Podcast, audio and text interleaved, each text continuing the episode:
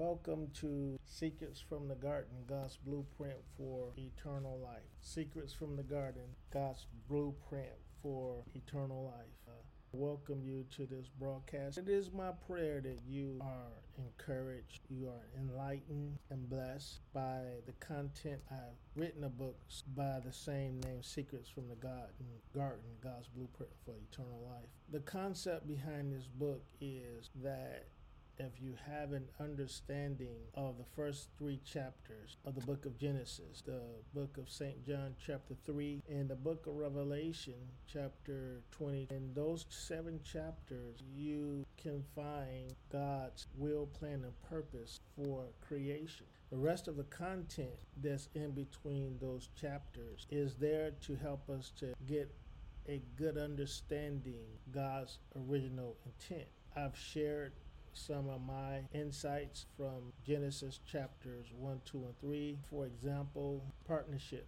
Partnership. God chose to partner with Adam to fulfill his will, plan, and purpose on the earth. And that's his way of doing things. The whole concept of partnership is something that God created. And you'll find that principle throughout the entire scripture. We'll find God works through people to carry out his will, plan, and purpose. Something else that I also talk about a lot in this book is God's singular purpose. The singular purpose and design for creation is to reveal God's glory. A singular purpose of all creation is the revealing of God's glory. Romans chapter 1 talks about the heavens are a revelation in and of themselves of God's glory. The heavens themselves. And we understand the Godhead, eternal Godhead, by looking at the heavens. The creation reveals the glory of God. There's a scripture that says that God purposed that through the church, principalities and powers in heavenly places would be able to see the wisdom of God. All things are designed to point back to Him. Adam's sin caused the whole system to be out of whack. But what God did through Jesus is that He reconciled all things back unto Himself, whether there be things in heaven or things on the earth. God, through Jesus, reconciled those things back into his eternal plan and into his eternal purpose. Another concept here that Jesus, he didn't come to be served, but he came to be a servant. If you look at Genesis 2, scripture tells us there was not a man to till the ground.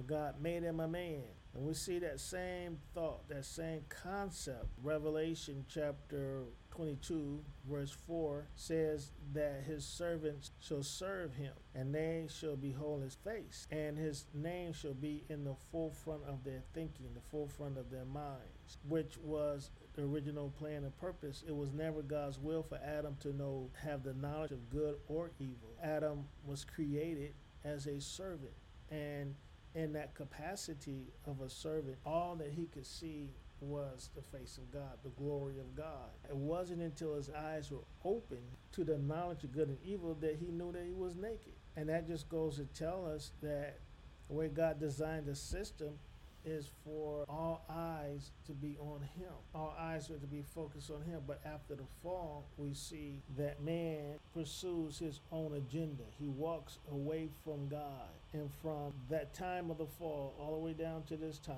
people are pursuing their agenda.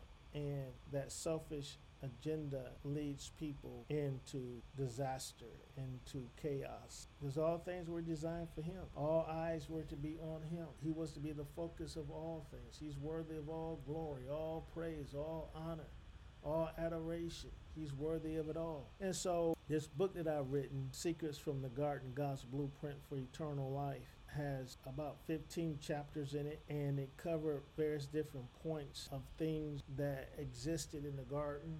I share my thoughts and ideals on what those things mean and how that we can apply them every day in our own lives how we can apply the promises of God, how we can work out God's original plan. One of those concepts that I talk about, seed time harvest. Adam gave him seed, trees, gave him dominion over everything that flies, everything that swims, everything that crawls, creeps upon the earth. He had dominion over all of those things, and he were to use those things to reproduce heaven upon earth.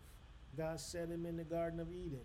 What he saw in the Garden of Eden, he was to reproduce that on earth. And the earth was governed by seed time harvest. He got that whole system was out of whack. And it wasn't rearranged in divine order until Genesis chapter 8, after Noah came off the ark, offered God a burnt sacrifice. God was pleased by it. He says, No longer will I curse the ground. Seed time harvest will not cease to exist.